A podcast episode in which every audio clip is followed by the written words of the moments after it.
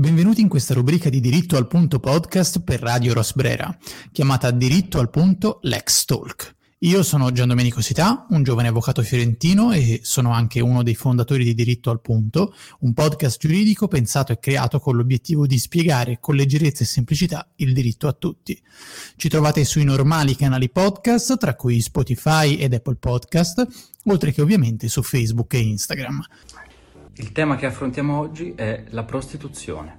Ora, mi sono accorto girando sul web che su questa materia c'è molta confusione. Alcuni dicono che è illegale, altri invece dicono che è legale. Ma qual è la verità? Ve la diciamo noi di diritto al punto. Oggi vi proponiamo un'analisi breve ma completa sullo stato dei fatti. Non cerchiamo la vostra approvazione e vogliamo solo dirvi effettivamente come stanno le cose la prostituzione è un tema molto caldo e anche però molto delicato perché se ci pensate interseca numerosi piani, quale per esempio quello dell'etica, anche quello della moralità. Partiamo però da un presupposto. Mm, quando la prostituzione è forzata, non abbiamo dubbi, il comportamento è assolutamente illecito. Ma se la prostituzione è volontaria, ecco che qui le cose assolutamente cambiano. Partiamo dalla prima. La prima, dice, la prima visione ci dice che non occorre un intervento penale perché essendo eh, la prostituzione un'attività che è volontaria, consapevole, fa parte della sfera della libertà di autodeterminazione del soggetto e quindi non va punita, bensì va regolamentata e questo è il primo modello che chiameremo anche modello di regolamentazione. Passiamo invece all'altro modello, quello che invece richiede la punizione, richiede un'attività del legislatore penale in tal senso. Perché? Perché in questo caso la prostituzione viene vista come un'attività che ha grandi ricadute sul piano delle negatività, come dal punto di vista individuale, tanto dal punto di vista sociale. Pensate a beni quali la eh, salute o l'ordine pubblico o quelli che sono, per esempio, i diritti delle persone più vulnerabili. Ecco allora che vengono individuati tre tipi di modelli. Quali sono? Li vediamo uno a uno. Il primo che possiamo chiamare modello proibizionista. Il modello proibizionista cosa fa? Punisce tutte e due quelle che sono le parti del mercimonio sessuale. Da un lato il cliente e dall'altra parte il soggetto che mette a disposizione il suo corpo per soldi.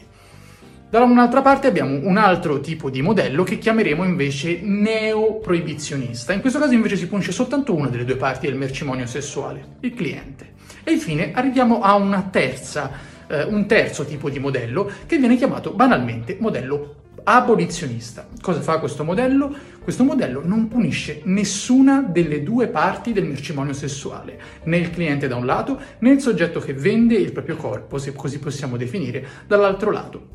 Ma, ma punisce delle condotte, perché se no non l'avrei inserito nel modello numero 2 quali condotte? Le condotte che sono parallele all'attività della prostituzione. Pensate per esempio a tutte quelle condotte di favoreggiamento o tutte quelle che traggono utili dalla prostituzione. Quindi nel nostro ordinamento come funziona? Beh, nel nostro ordinamento vige il cosiddetto modello abolizionista, salvo ovviamente l'ipotesi della prostituzione minorile. E quindi sono punite le condotte parallele eh, ossia si vieta qualsiasi interazione di soggetti terzi su piano immateriale, quale promozione, agevolazione, sfruttamento o piano morale, ad esempio l'induzione. Qual è il problema che si è riscontrato in materia? Eh, è la compatibilità con il principio di offensività. Questo problema si pone oggi perché è cambiato il fenomeno della prostituzione. La prostituzione libera, volontaria, non è costretta da terzi o da necessità e in tale contesto non c'è offesa di per sé. E per il terzo cliente, beh, bisogna individuare quale sia il bene giuridico tutelato. Tradizionalmente, e è un, ordine, un, orientamento ormai superato, si diceva che le norme in questione tutelassero il buon costume e la moralità pubblica, quindi ci sarebbe offesa anche quando la prostituzione è libera. Oggi si dice invece che le norme in questione sono volte a tutelare la libertà di autodeterminazione della persona e quindi il discorso cambia.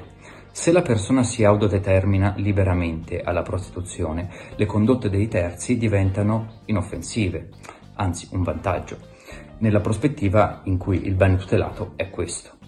Analizziamo allora la posizione della giurisprudenza odierna si tende ad individuare come bene giuridico tutelato la dignità della persona, che si esplica attraverso lo svolgimento dell'attività sessuale. L'intervento di persone terze lederebbe astrattamente tale dignità, anche se vi è stata la libertà di autodeterminazione. In questa prospettiva, le condotte parallele dei terzi rimangono condotte offensive. Prosegue la Corte Costituzionale. Altro bene in gioco è la tutela di soggetti vulnerabili. Pertanto l'ingresso di terzi è una condotta astrattamente offensiva.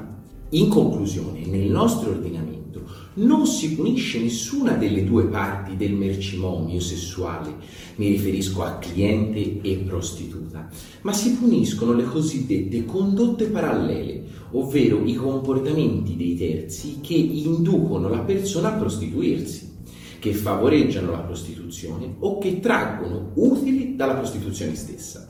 Speriamo di essere stati chiari ed esaustivi e vi invitiamo come sempre a seguirci sui nostri canali social e ad ascoltare il nostro podcast. Per qualsiasi domanda scriveteci a info-dirittoalpunto.it o a consulenza-dirittoalpunto.it. Alla, Alla prossima puntata. puntata.